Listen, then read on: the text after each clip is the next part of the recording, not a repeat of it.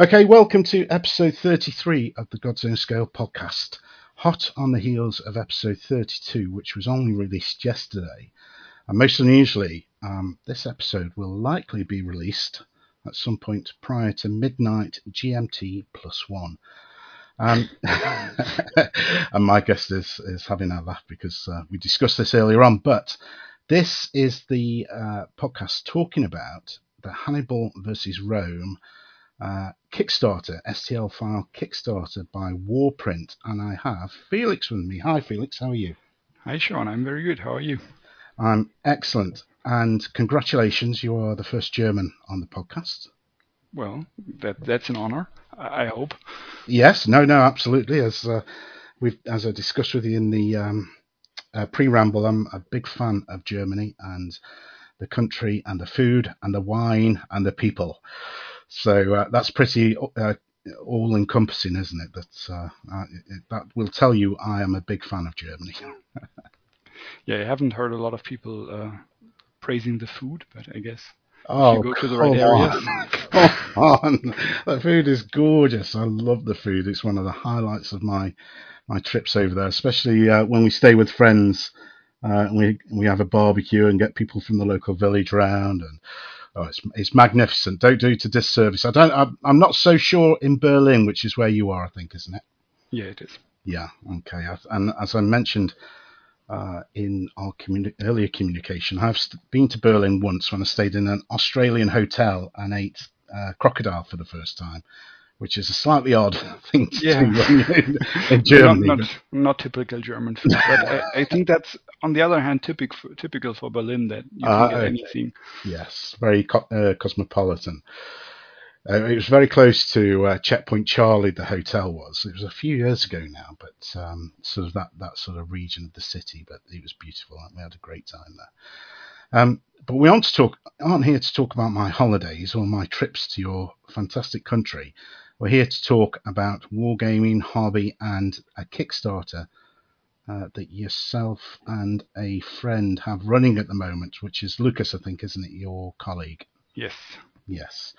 Um, before we get into that, I always like to have a little bit of a chat about uh, the guest's hobby background and, and what got you to this stage where you are producing uh, STL files for people to print out these magnificent figures. So, w- what brought you into the hobby, Felix? Well, it was really Lucas, I would say. So um, I haven't been doing wargaming very long, um, more like a year now, a bit more than a year. And um, I was always interested in history, even when I was a child. And my parents um, are both working, or were both working in, in school, so they had a lot of vacation with us children, and we traveled a lot, a lot around and visited a lot of historical sites all over Europe. And I was always interested. But on the other hand, my parents were also kind of, let's say, uh, pacifists, hippies in a way, yeah, maybe. Yeah. and so playing war was never like was Ah. very very uh, um, not, not a thing that was uh, allowed let's Yes, say in our in our house um, yeah but and and so I- I never really got into it when I was uh, a child or in my youth but um, I was always interested and uh, more recently uh, yeah Lucas kind of uh, talked to me over Christmas and he was like, Don't you think that would be interesting? and so on. And then he has this way of um, getting you enthusiastic about stuff. And um, so we basically uh, started with uh, Black Seas from Warlord Games, which Yeah. is like a, a naval uh, wargaming in the age of sail, Napoleonic era. And yeah, from there it all went downhill very quickly, or uphill more. So, so I'm I'm kind of in the last year with lockdown and everything. I was kind of trying to catch up in a way on all the things that I've missed, and um, yeah, now have uh, built several armies, and uh, yeah, it's it's a it's a slippery slope, Felix. That once you get onto it, it's very difficult to stop that momentum. yeah, Where, where before long you you own your own body weight in, in metal and plastic.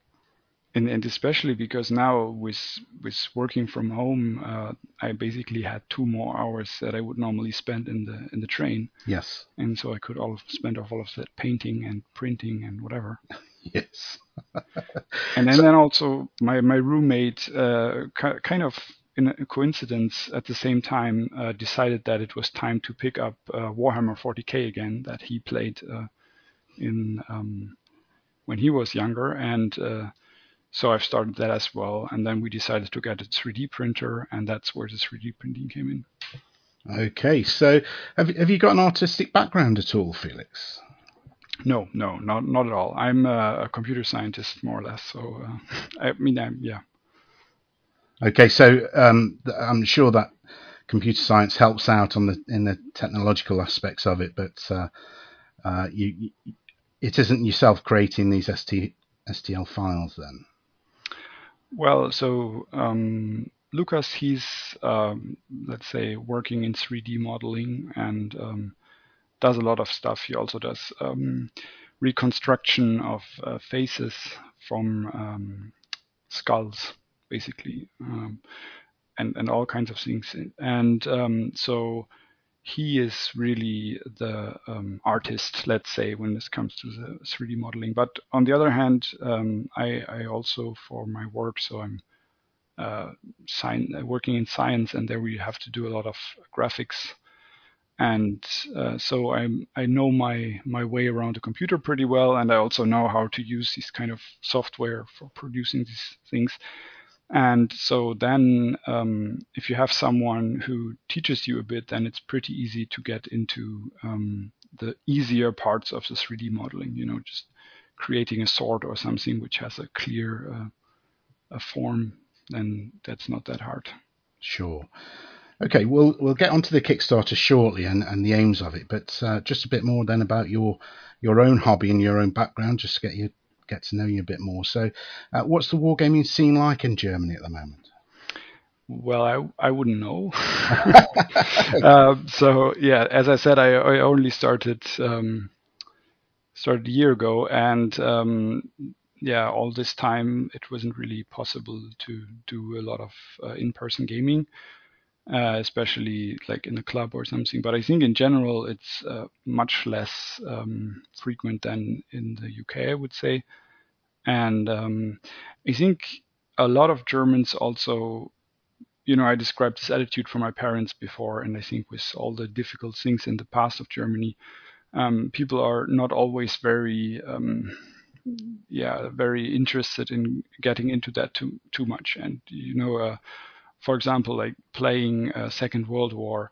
Uh, as a German, sometimes is a bit. I mean, people do it, and I don't think there's anything wrong with it. But a lot of people will have a certain amount of hesitation to get into that. Um, yeah. Yeah, uh, from my experience um, over the years, I know that the fantasy and science fiction genres have been uh, quite strong within Germany um, across uh, the Games Workshop uh, games and Privateer Press and, and a few other companies. Um, but there's certainly one or two very good historical wargaming podcasts, uh, sorry, uh, YouTube channels uh, from Germany uh, at the moment, which are, are, well worth looking at. But so you, you, said you've now got several armies. So you started off with Black Seas. So what else is it that you've got at the moment? Uh, we started a Prussian army for the Seven Years' War in six millimeter, but um, and I did a lot of it, but then I kind of, uh, you know, got distracted by other things. yes, that, that is a sign that you're a true wargamer. Felix, that yeah. you get halfway through a project and then something else comes along and you think, oh, that's shiny. I'm, i need to do that. Yeah. You're a natural, my friend. um, yeah, then, uh, as I said, uh, 40K. Um, what else? Um, recently, I'm working on a um, Musket and Tomahawk um, oh, yeah, project. Yeah. So for, for the Musket and Tomahawk rules, uh, some French and some uh, Native Americans. And um, then I tried uh, to get my girlfriend into uh, playing with me as well, and, and she does that sometimes. But I, I, thought there might be something where she's more interested in, and it's uh, called Burrows and Badgers. Oh yes. I don't yeah, know if you've heard of it. It has this kind of anthropomorphized um, animals, Yes. and then it's kind of this uh, fictional kind of medieval Renaissance Northern English uh, um, area, and uh, it's very sm- small scale, just Yes. like a few figures, like six to ten figures. Yeah. Um, but very very nice figures. They are beautiful, aren't they? Yeah. They really are nice. Yeah. And so she's taken an interest in that, has she?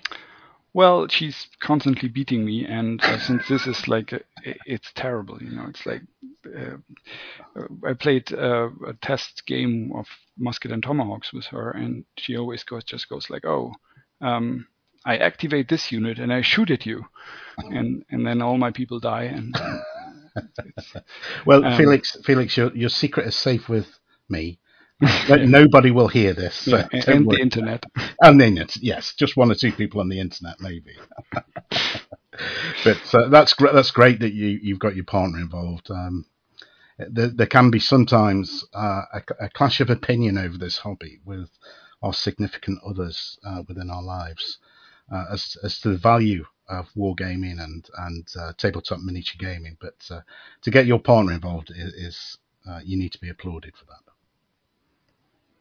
Yeah, I mean, um, I, I try, and uh, I, I don't know. I think she, most of the time she just plays uh, to um, um, do something with me, and that makes me happy. But uh, still, Apart from when you lose.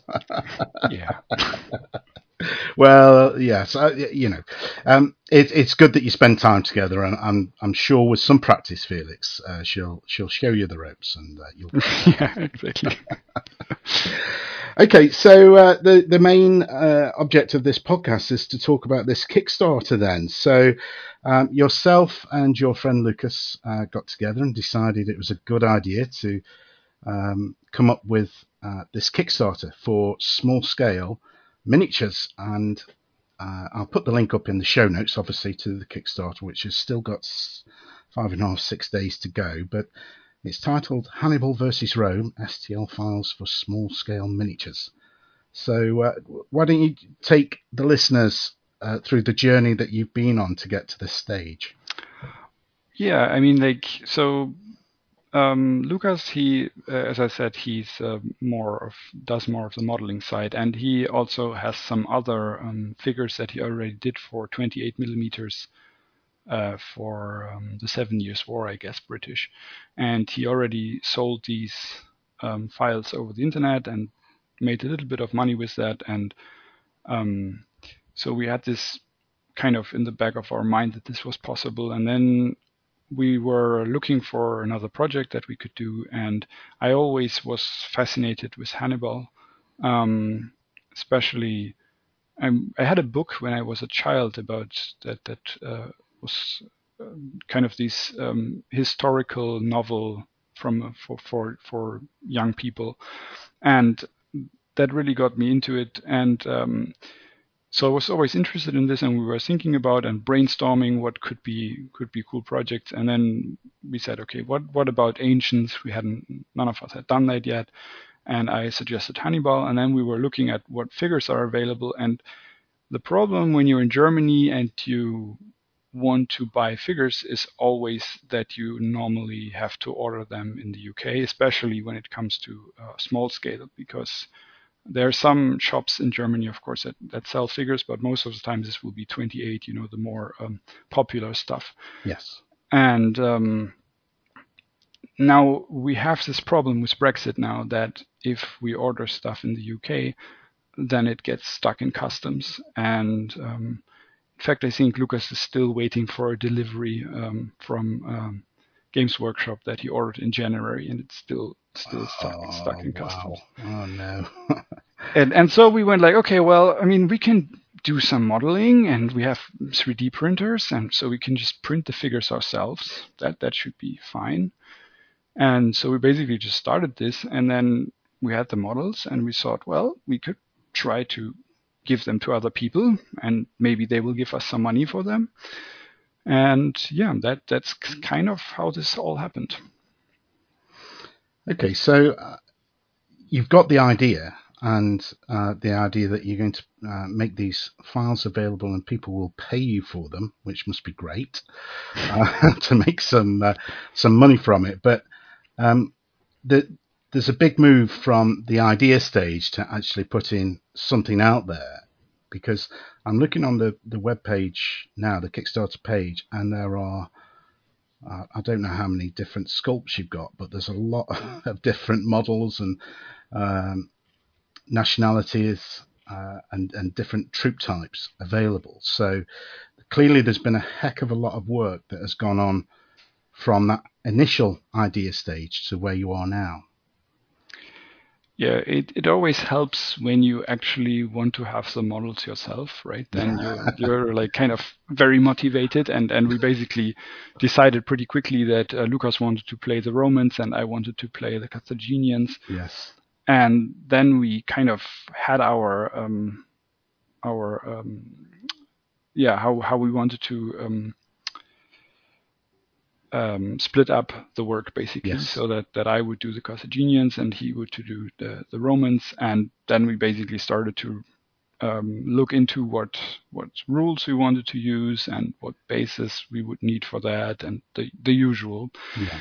And um, we started to research a little bit into the um, the history of it. And I mean, we're not not experts by any stretch, but you know, you, you get into the topic and you look at what you need, which which uh, kind of units, and um, yeah, that that's kind of.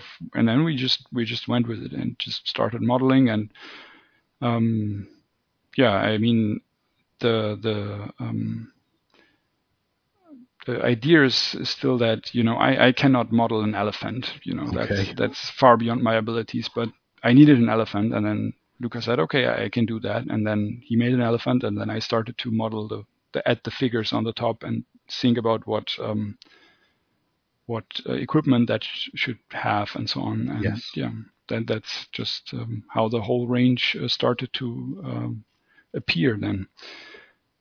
Yeah, and then with the Carthaginians, the thing is that they they uh, picked up a lot of allies on their way to Italy, right? And Yes. um, so then we had to, to think about what we needed, and especially there would be the Iberians um, that they recruited early on, and all the uh, Celtic or, or Gaul people that um, joined them, and so on. And the Romans, of course, also had their allies in Italy, or, or let's say vassals.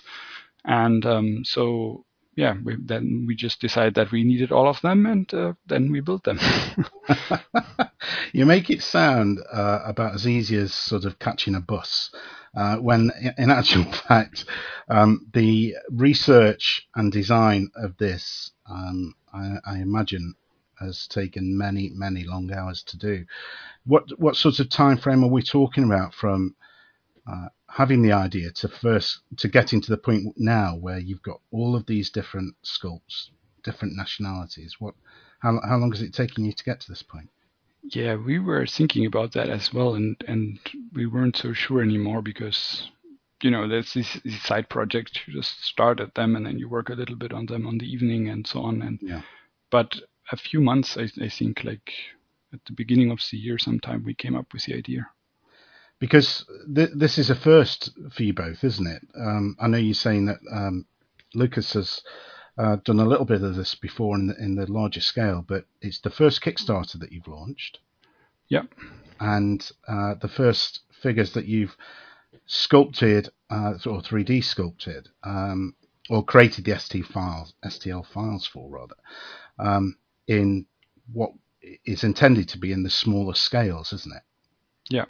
So um, th- tell us a bit about the, the reasoning behind that. Then that the the title of the Kickstarter is uh, small scale miniatures, and I think the sweet spot is six to ten mil, isn't it? Yeah. So, So, so, what was the decision uh, to aim at that sort of range of uh, size of figures? well, um, it's always a question. I think if you if you want to do big battles, there's really no way around uh, going small scale because I, I always think um, to me at least, I don't like it if if uh, a big regiment of of uh, infantry is uh, represented by six or eight figures, and and they are like super big. You know, if you do it in 28 tall, I mean, if you do it in like 28 millimeter, you always have this problem that the ground scale and the figure scale don't match up if you want to play a big battle. This is music to my ears. Felix. Yeah, I, I, thought that you might uh, not not need much convincing. No, no, no, no. it's music to my ears, my friend. Carry on. Um, so, I, I, always think that um, you can go either big battles or larger scale. And if you go larger scale, then you can still have really cool games, but you just have to scale down your encounters. And um, although I'm sure there was a lot of skirmishing going on in these ancient uh, wars as well, um, we don't really know much about that, right? Because the the, the um, sources are not there, and we only yeah. have the the history that was written by some few people, and they always, of course, only talk about the big battles. So it kind of was clear that for if, if you want to play ancient that you have to go for the big battles. I mean you could also i guess just try to imagine what happened in, in the skirmishes. But um, yeah so we decided that we wanted to, to play the, the battles that we actually have sources for. And then um, you you have to go with with big battles. And then i think it, it's only natural to go for small scale. And I also think that um, this lends itself well to um, 3D printing because, or, or, let's say 3D modeling, because if you're not as talented uh, in the 3D modeling department as, as I am, not that talented, um, then it's much easier to make small miniatures because you don't have to do all the details. You don't have to. Yeah sculpt the the beard of the of the people and the, the clothes so much and so on, and you can get away with more. Um, yeah, just showing the equipment then because that will be everything you see anyway uh, in the smaller scale. Yeah, and that's an interesting point actually because in the larger scales, particularly 28 mil, um, people who who buy those figures want a different face on every single figure or a, a different uh, look or uh, to, to the head or to the body, whereas um, you can get away with basically the same face, can't you, across the whole range? You don't need to worry about um, doing a different size nose or different size chin or something. Um, the, the, and looking at these figures, they are incredible. I know are these 3D renders here or, that we're looking at on the? Uh, yes. Uh, yeah. So uh, the, the detail is just incredible on them. And if I, well, I've talked about getting a 3D resin printer previously uh, when I spoke to uh, Aaron from Project Wargaming, but this this would be the sort of project that would get me into 3D uh, resin printing. You've got five factions uh, detailed on the on the uh, Kickstarter campaign at the moment. Um, and did you have stretch goals uh, within that? No, these are the the five uh, on the top. These are the um, the ones we had planned from the beginning. Yeah. Um, and then we had like a few stretch goals. And yeah, then we were completely steamrolled by the success of the whole campaign, and uh, we like smashed through the first set of stretch goals that we had in I think like one or two days. Wow. And then we had to think about other stuff. And now we actually have kind of a, a sixth faction that we added, which would be like a Hellenic or, or Greek army. Yes. Um, and so you that will allow you to play a little bit more because I, I mean it's it's it's true that we kind of have them here as as five different factions, but really there are only two sides uh, here, right? There's yes. the uh, the Romans and the Carthaginians, and then all the others would be their allies, and they wouldn't um, really um, appear on their own. And, yes. and, I think the Iberians are pretty much um, always on the side of the Carthaginians, and then the, the Gauls and the Italic uh, kind of switched side a few times. Um, but yeah, I, I guess if you wanted to, you could always uh, also play something else with it, where the Iberians are fighting the Gauls or something. yes, yes. A- ancient players uh, do love uh, an ahistorical matchup every now and then, where uh, uh, ancient uh, Babylonians will fight Imperial Romans, but uh, that, that's not my kind of wargaming. But if that's what people want to do, that's absolutely fine. But certainly these are within uh, all within a, a, um, a, similar time period, aren't they? Within the second, uh, is it the second century BC generally? We're looking Uh, at. yeah, I, I always get confused with the before uh, era, Yes. where it's like, is the second now from 300 to 200 or from 200 to 100? So Yes, yes, uh, yes. So, and but we're talking Hannibal, aren't we? And Right, uh, his his campaign. Um, so the figures then that you've got available on on the Kickstarter. What what's the deal? What's the buy-in on the Kickstarter to get these figures um, or the Yeah, files have- for the figures? we have um, the the 38 euros. I, I don't know how much that is in pound. Um, where you basically get everything. So you get the full range that was planned at the beginning and all the stretch goals. And we also have a, a um, if you only want the Romans and the Carthaginians, you can also get them for 19 euros, but then you don't get the stretch goals. And uh, to be honest, nobody has chosen this uh, price point yet. Yeah. Everybody wants. Uh, we had a few people who first uh, chose the 19 euros and then two days later switched it to 38, so to get everything. Um, but yeah, I, ca- I can see why. I, I I don't see why you wouldn't do that. Why you Yeah. wouldn't just go in at 38 euros straight away. So uh, it, it makes perfect sense, I think. And it, it looks like uh, you get the complete range with more than 50% Kickstarter discount. So that is an impressive discount. yeah. I mean, you have to to offer something to people to buy it right now and not later, right? That's, Yeah. And uh, just looking at the uh, pledges that are available, this is an interesting one I'm, I'm looking at the commercial printing license. Yeah, right. Yeah. I, Tell, tell me about that. Uh, we were um, like, I mean, uh, we didn't think about this at all. But then we looked at some other um, um, Kickstarters for STL files, and uh, we talked to some people, and this was highly recommended to us that people would want that. And I was, to be honest, I was against it at the beginning because I was like, "What? No, that that sounds like a terrible like uh, business case to buy a printing license and then sell the figures to someone." So, so that's the idea. People will that have a printer and maybe have a, a shop or something. They will print the figures for someone else and then sell them to them.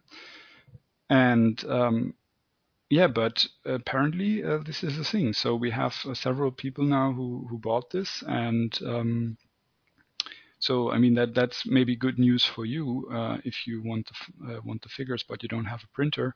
Um, they will be available um, later at some point uh, to buy from from people that have a printer and sell them. But not at the 50% discount, though. No, I have no idea what they will sell them at. It'd be interesting, won't it? I, I, I'm looking at it now. You've got seven people who've, who've bought into that uh, pledge level, so that that is really interesting. I've not I've not seen that idea before, but um, you've obviously done your uh, research, and it, it's something that was uh, recommended. So, uh, so it's a one year license they're purchasing by the looks. Yeah. Yes. So uh, at the end of that year, I guess the license expires, and then uh, a case to renegotiate. I guess the uh, I guess. I mean, yeah, we're also kind of like feeling this out, and we had some people comment that said that, oh, um, this shouldn't be this way. Uh, I, there's these other projects where for like 20 bucks more, I get a lifetime license, and we're like, yeah, okay. um, yes, yeah, yeah. That, um, um, there's there's nobody, uh, I think, in in sort of the hobby world or um, the, the the geek world as we are that feel more entitled than wargamers sometimes. that they, they think they should get these things if they want it. They think they should get it. But uh, uh, no, I think that's a fantastic deal, absolutely, and uh, that really is a sweet spot pledge level at 38 euros, which uh, it's telling me is 33 pounds, and you get files for uh, five. One, uh, is it? Five, yes, five um, armies plus all stretch goals. So uh, that, and you can basically print as many figures as you want from that point, can't you? Once you've, Yep. you purchase the file. So um, have you printed many of these figures out yourself yet, as sort of concept pieces of art or Yeah, to play we- with? Uh, not played yet, unfortunately, but we have printed all of the initial range before we went live to check that everything's working. And uh, you can see at the top that there's uh, some painted figures already. Yes, yes, Um, I've got those here. Yeah. So I think um, the the recommended way to do this is to get a professional um, painter to paint your figures beautifully, because then they will uh, make people want to have them even more. yes. Um, but because we were um, impatient and wanted to go, and we didn't want to wait for someone, we actually painted these ourselves. Okay. Um, yeah, You've, so do- you've done a good job. I, I, if you told me that these were prof- professionally painted, I would have believed you because uh, they look very nice. you just have to take the pictures from far away enough. Well, yeah. So you're giving away the secrets now of the industry, Felix. We need to uh, keep some of these secrets back from the listeners. but no, you've done a you've done a really good job, um, and particularly towards the bottom of the page where you've got the Roman equite. Is it? I think I don't know if that's the right pronunciation. yes, yeah. uh, in 10 mil scale, they, they are looking beautiful. Um, and uh, yes, I'm wishing I had a, 10, a, a resin printer down this page because um, if this is your first experience of uh, creating these files, then um, goodness knows where you're going to be once uh, you you know what you're doing. Well, I mean, I, I did some some stuff before. So I, I did some uh, modeling for uh, my um, Warhammer army actually Yeah, for the 40k because um, you know these are very expensive. They are very expensive, but there's a long, there's a lot of difference between a Space Marine and an Etruscan uh, uh, soldier with a spear and a, a shield. So uh, uh, yeah, I, I, I have to commend you on it. Um, so people get these files uh, at, at the end of the Kickstarter. Um, are they able to scale up or down? Yeah, so we're going to have them pre-scaled for 6, 10, and uh, 15 millimeters. Um, and this is mostly necessary because you don't want to scale the base, especially in the thickness, right? You don't want it to become thicker and thicker.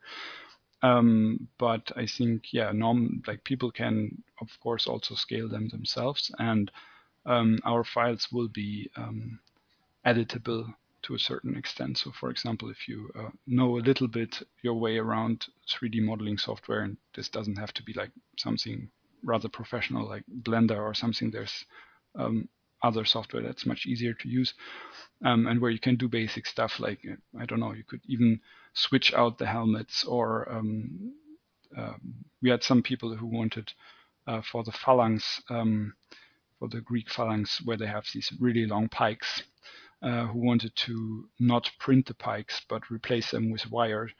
And to do something like that would be very easy. You would just have to go into the file, remove the pikes um, that are there, and then you can print them without. Um, for the phalanx, we're going to um, also have them without pikes for, for people um, who want to do that. But in general, you could, you know, modify them and, and scale them, and um, that's of course all fine uh, if you if you do it for yourself.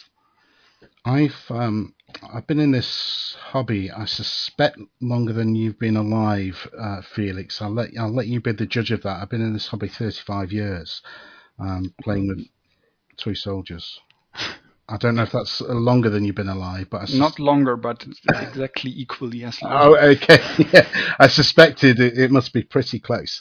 But the if if 35 years ago when I first started, um, I, I knew there was a, a a method by which I could not only buy figures that I could then print at home on this magic device that um, you press a button and figures appear, but then I could also edit them and and make them to how I want. Then, uh, well, that that's the stuff of Star Wars or Star Trek. I think I would have been. Uh, and that's what I would have thought back then. But it's an incredible uh, technology, isn't it, for the hobby? I think this uh, 3D printing. Yeah, and I, I think especially you know, people say, "Oh, uh, Games Workshop uh, will go out of out of business in 10 years because everybody will print their own models," and I, I don't think that's going to happen because um, it's not that easy to to make these cool models that they have and to to print them, especially with a resin printer and, and also with the filament printers, you have to always have the support of the figures, right? You if, if they have an outstretched arm, then um, because the printer builds everything up in layers, and then if there's nothing below a part, then there's nothing to layer upon, and then it will not work. And then you will have to add support structures, and this can be a real hassle. Uh, the more complicated the figures are, the more difficult this gets. Um, so, and and you know how how crazy these uh, figures get, these fantasy and science fiction figures. But but for the small scale historical figures, I think they also have the real advantage there that um, they are pretty easy in in in in a way. They're because they're real, right? They're not going to be as crazy as, as fantasy or, or science fiction figures. And um, so for our figures, most of them actually don't need support. So it's, it's very easy to print them. You can just um, yeah, load them onto your printer and then go with it. And you can take them out and then they um, work directly, most of them. Uh, that's really interesting. So, if you had a spearman with a horizontal spear or pike, would would that be more of an issue than yeah. uh, if it was in the vertical position? Yeah, the the vertical position is, is the biggest problem, um, and so you always so what what we opted for. You can always just make some support structures and put them under there, and then you can also print that um, but it's a bit tricky. You need to make sure that you have all the supports right, otherwise you will have just a, a hole in your spear and it will be in two parts, or it will have a little bit lost on, on the on the bottom side of the spear. There will be some loss of, of um, actual substance there, um, and and we we opted here to try to minimize this because this always means that you have to remove the supports then afterwards. And you have to be very careful when you do that so that you cut them off correctly so that you don't leave a little bit because then your spear will have a little bump. But you also have to be careful that you don't actually break off the spear and so on. And um, so most or, or, almost all of the infantry poses here are specifically designed so that they don't need any supports. And um, if you if you know this and you look a little bit, you can see that you know the spear tip is always resting on the shield or on the ear of the horse or something like that, or or it's going up diagonally, which is, is also fine. Um, and so that's that's how we get around this support problem. But the, animation that you have is, just wonderful, isn't it? The the flowing cloaks, particularly on the um, Hannibal's army general staff. You can see the the flowing cloak there, which has got real animation and movement in it, as have the horses. Um, you, you've really gone to town on, on the poses and the animation by the looks of it. Yeah, I mean that's uh, also I think the if you compare these to metal uh, miniatures, then um, they are finer, I, I would say. I'm always uh, not right, quite sure how to say that in, in, in English. They're more detailed, but like they're just thinner in a way. You know, they don't they're not so bulky. And this is something we can do with a printer that I think is very difficult to achieve with um, with metal casting. Um, and I think that there's probably other things that you can do better with, with metal, for example, horizontal spears.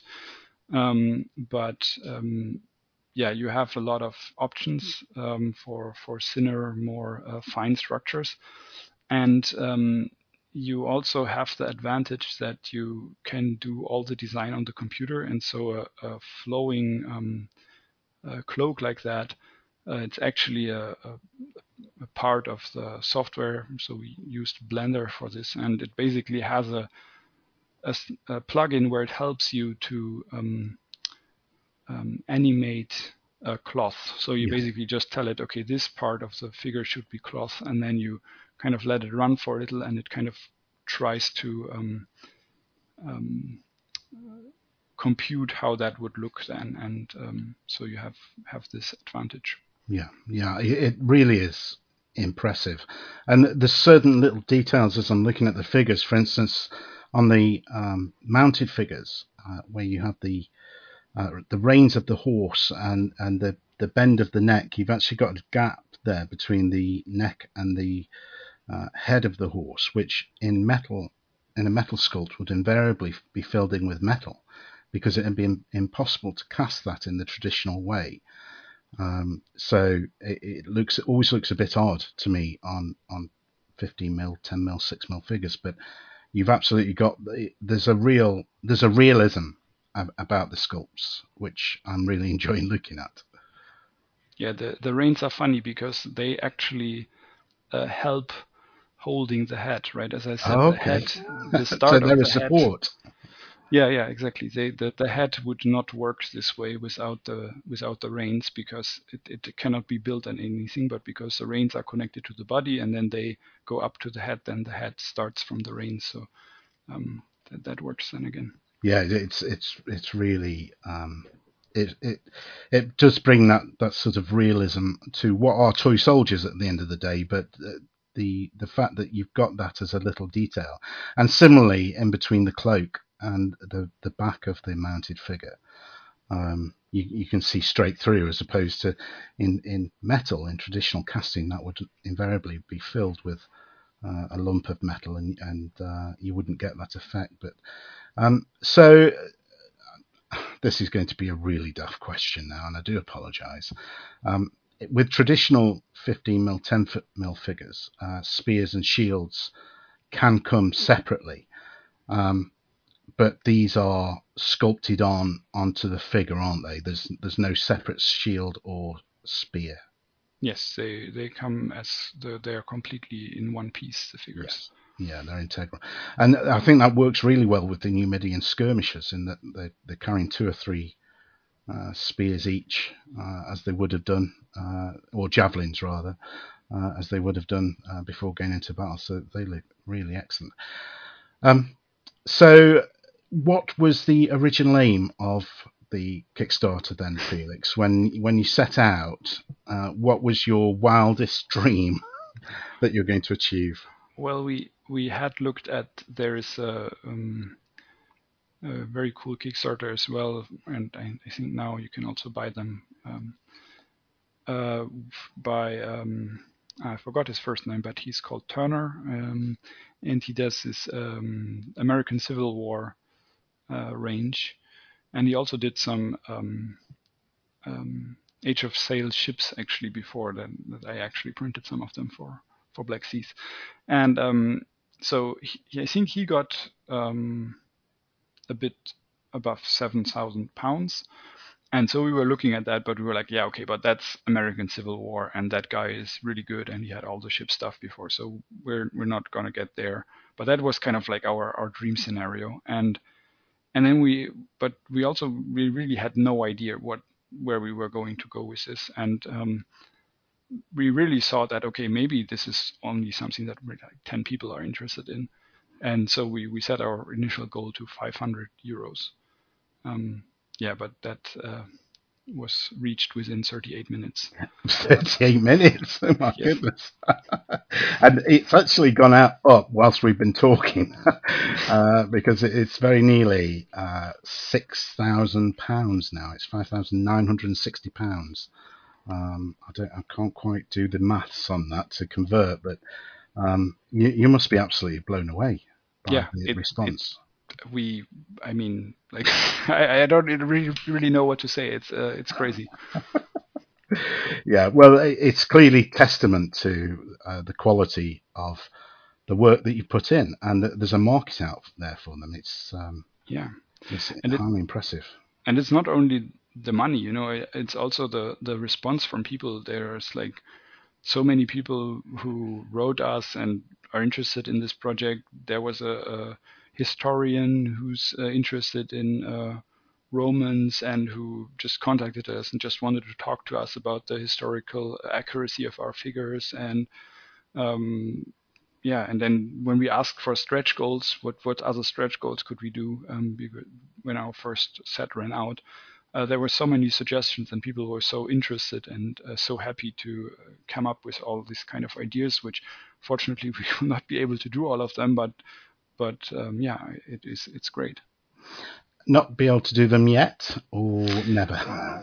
no, I mean, who knows? We, we are, of course, thinking about other projects that we could do. Um, and yeah, some of the ideas that people had um, considering other ancient topics are definitely um, something that could happen in the future. And um, yeah. It, uh, it's also it's interesting uh, because I think this is something that a lot of people are looking into at the moment. This kind of uh, printing of figures, and especially for the small scales. As I said, there was the um, um, American Civil War one. Um, I saw that um, there is also some for um, uh, 1066, so the the invasion, the Norman invasion uh, of England, and some other things. So I think there will be a lot of uh, development in this in the future, not not only from us. Yeah, sure. I, have done a quick conversion for you. You can probably see it already, but um, from uh, the conversion I've just done, you're at six thousand nine hundred and six euro. So uh, not too far off the seven thousand uh, that you were hoping for in your wildest dreams, and you've still got it. This Kickstarter finishes on the 25th of May, Tuesday, the 25th of May, um, and it says 10:59 p.m. That's British summertime. Um, so uh, still a way to go yet. Let's see if we can get you over that uh, 7,000 euro mark. Um, so you, have mentioned there about possible plans for the future that uh, this might not be a one-off gig for you? Uh, no, I mean, this is definitely something that we're going to do in the future, especially also because we probably are going to have another topic that we're interested in, and then we want miniatures again, and uh, then we're going to make them, and then there will be miniatures to yeah. kickstart again. Yeah, yeah. Well, as somebody who is um, in the in the IT industry and uh, knowledge of the 3D printing method. Where, where do you see this going in five or ten years' time? What do you, where do you think we'll be? I, I, wouldn't say that I, I have any insight in that. I think uh, other than, than my hobby, um, I'm, I'm more in, in science and biology. But um, I'm I'm not sure. I think it's very very hard to predict. Um, I have heard some people that were kind of um, not so happy with it anymore because especially with the resin printing you have the uh, the smell and it's uh, not very healthy the resin if you uh, get it on your skin or uh, god forbid in, in your lungs or something. So you have to be careful with it and um, especially if you don't have a, a house or, or, a garden or a, a workshop in, in, some kind of way it can be um, quite um, obnoxious. But on the other hand, also this is getting better, right? They they are working always, of course, on improving these kinds of problems. And um, I, as far as I heard, the the resin that we're using today is already much much less smelly and much less bad for you than what has been used a few years ago. So I think could still uh, improve in that direction. And I think that's the the main thing, that usability um, question. And and like the the um, things that are happening. I saw something where they had a basically a 3D printer on a conveyor belt so that you could basically print in like um, forever. You know, there was a conveyor belt going under the printer, so it would move away the stuff that was just printed, and then you, it can continue. And yeah. these are all like prototypes, of course, but I think there's a lot of potential. Um, one discussion I had with uh, Aaron from Project Wargaming was: Do you think there'll ever be uh, full color 3D printing, or will the technology is, is, is there the scope? Do you think for the technology to be created to for three color, uh, sorry, full color printing, so you wouldn't have to paint your figures? I don't know. I mean, there's, I know that with um, filament printers, you can do that. You can change the filament in between, and then you have multiple colors, right? You first print something with red, and then you print on top with yellow. but of course this would be very um, primary colors and it would only work if if the model lends itself that you know there's red at the bottom and then yellow at the top or something mm. um, and and with the resin I, I don't see how that would work but on the other hand i'm not an engineer and i cannot uh, predict what uh, the crazy people will come up with and uh, but I, am not sure I would want that. You know, I mean, painting is part of the hobby as well. Yes, yeah, it is. It is. I, I did have a, a, a little bet with Aaron that there will be a, a kid somewhere in school uh, who is some sort of um, genius that will come up with this technology uh, within sort of the next generation that you know, we never thought we could put a man on the moon, but apparently we did. Uh, so uh, who who knows what's out there with this technology? It's fascinating to see, and um, the the quality of these uh, renders that you have are, are, just incredible, and I'm so impressed with it. Um, I I would I would run out tomorrow and buy a 3D printer just to uh, get involved uh, uh, with it. But uh, I've got to congratulate you because uh, for a first time um, project on Kickstarter to well, goodness me, you smashed the original goal of 500 euros and you're closing in on 7,000 euros now. So um, that that is some effort. Um, so the Kickstarter finishes on the 25th of May. How soon will uh, backers get the files into their inboxes? Well, as quickly as possible. So, I mean, we I have seen that some other projects um, have some waiting times there because I, I think the way it works is that then Kickstarter, you, you know, because the money only gets charged once it's funded. So then Kickstarter will do the charging, and apparently this can take some time. Um, but uh, yeah, we're we're going to try to to be as quick as possible, and yeah, um, I, my goal would be to to yeah be done with it in, in like a few days after after the campaign is finished. We will see how it works out, but it will definitely be uh, very quick. Not for the stretch goals, of course, because we have to first model them. yes, yes, yes, yes. Has has work started on those yet? Yes, yes, definitely. So um, yeah. there's some updates on the Kickstarter page uh, where you can see um, some some of the things that we have already done. Ah, right. Yes, I've I've reached the bottom of the page now. Yes. Um, so uh, my experience of Kickstarters is that um, I will be very excited for the the project, the Kickstarter project, and I'll pledge however much it is that I pledge, and then I have to wait a year uh, for the product to arrive, by which time I've probably got bored and moved on to something else. Uh, but th- this, we're almost getting instant satisfaction here then. Uh, so uh, you say within a matter of days. If that goes to a matter of weeks, then I'm, I'm sure most people will think that is a, a, a fantastic turnaround. So uh, uh, we haven't got that, that year long gap that people are, tend to be used to within the Kickstarter model yeah, that's the advantage of digital, right? We can yeah. yeah, send it. It's the click of a button, isn't it? As opposed to having to pack thousands of miniatures and, and send them out through uh, some courier service. Yeah, or even produce them first. Yes, yeah. Um, okay, so um, where can people, other than the Kickstarter page, uh, which I will put the links up to in the show notes, where can people uh, hear more about what Warprinter are doing? Uh, well, you can look on um, Twitter, Facebook, Instagram. Um, we're too old for TikTok, unfortunately. Even you're too old, Felix. Yeah, yeah. yeah. We, we, barely made it to Instagram, but oh, okay.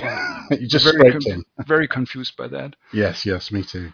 Um, and um, there's a nice page called uh, Wargaming 3D, where um, it's kind of a marketplace for um, STL files. So this will be where the um, files will be available for purchase uh, afterwards. If you uh, didn't manage to get in on the Kickstarter, we will have them there for slightly higher price. Um, yeah. Okay, so uh, these files will be available to retail uh, once the Kickstarter is finished. So that, that's really good news. Yeah and and we will find out how this uh, people printing them and selling them works. So I, we have no idea yet, but we'll get in contact with the people who have the commercial licenses and figure out uh, how this will, yeah, be uh, good for people to get the the Yeah. figures if they don't have a printer. Yes, yes, which which might be me or might not be by the end of tonight, if if uh, I get too tempted. Um, Felix, it's been fantastic speaking to you. Uh, thanks so much for giving up your time. Yeah, it was great. Thank you for having me. Yeah, I, I wish you every success. And it doesn't look like you need much of my support because uh, you you you're you've smashed through uh, your goal. But um, normally, when I have a guest on, I, I do ask uh, two things. One is that uh, you'll come back on again at some point in the future when uh, you've, you've got something else to talk about. I, I don't know if you'd be up for that. Yeah, I would be happy. That's fantastic. That's fantastic news. And perhaps bring uh, uh, Lucas on as well, and, and and I can practice my very poor German, and he can practice his English. Yeah, that sounds like fun for me.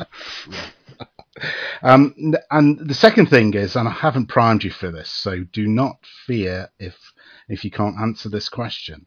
But uh, I normally ask for a recommendation uh, for a, a book on military history or wargaming or or the hobby uh, to go on the on the shelves of what I call the God's Own Scale Virtual Library. So it's a book recommendation to Yeah. listeners. Um, I, I mean, I have listened to your podcasts. Uh, oh, okay, okay. I, I didn't like to assume. no, no, no. Of course, I, I'm a fan. oh, good, good, good. But so, so I have come you can definitely come back. you can definitely come back. I have come prepared. oh, fantastic, great. So, what have you got for us then, Felix? Um, I have. Uh, it's called uh, Vauban and the French military military under Louis uh, the Fourteenth or Louis XIV, I guess, by Jean Denis Lepage. Uh, it has nothing to do with uh, Hannibal or ancient or anything, but um, and this is um, one other interest where I basically from when I wanted to build some terrain for Black Seas, and I looked at the uh, kind of fortifications that they would have had, and then I got very interested in this um, uh, Vauban style uh, star um, um, fortifications, and uh, yeah, it, it's a fantastic book. It's really um, it's um, has lots of illustrations which uh, show different kinds of um, cities and fortresses, and also all of the the theory behind these kind of geometrical fortifications and so on. And uh, it's very nice. Excellent. Well, that book will uh, take pride of place uh, on the God's Own Scale virtual library shelves. So, thanks very much for that. Um, okay, so uh, today is the 19th of May, uh, 2021. Uh, as we've said, we've got six days left to run. This ki- this uh, episode will be up maybe within the hour or, or two hours at the most. So uh, listen out for it, Felix, and uh, share it across your various platforms with you talking so eloquently, and your English is impeccable, my friend. Um, so congratulations on getting ac- across, and thank you for not asking me to do the interview in German. Uh, that would have been a very poor, a very short interview actually. it would have been very short. but uh, thanks very much for coming on, Felix. I'll say uh, auf Wiedersehen, uh, bis bald, tschüss, uh, and uh, until we speak again. Yeah. Goodbye. Thanks for having me.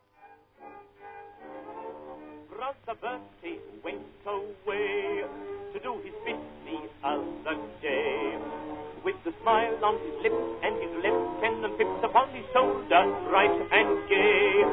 As the train moved out, he said, Remember me to all the birds. Then he wagged his paw and went away to war, shouting out these pathetic words.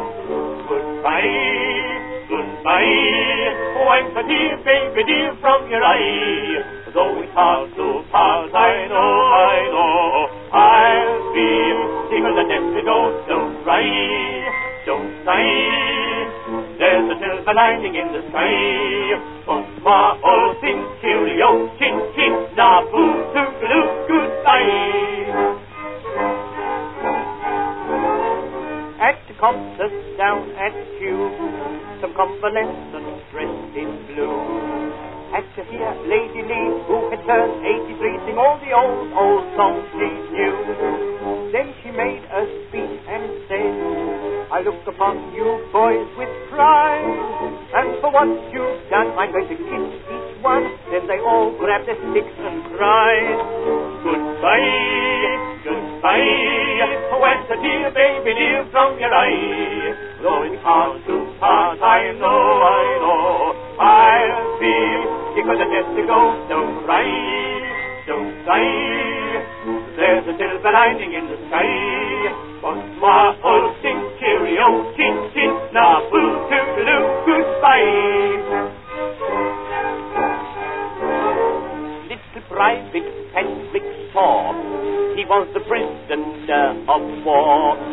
Till the hand with the gun called him pig dog for fun and Paddy punched him on the door. Right across the barbed wire fence the German dropped then dear, oh dear. All the war gave way a twenty years, hooray, as he ran for the Dutch frontier.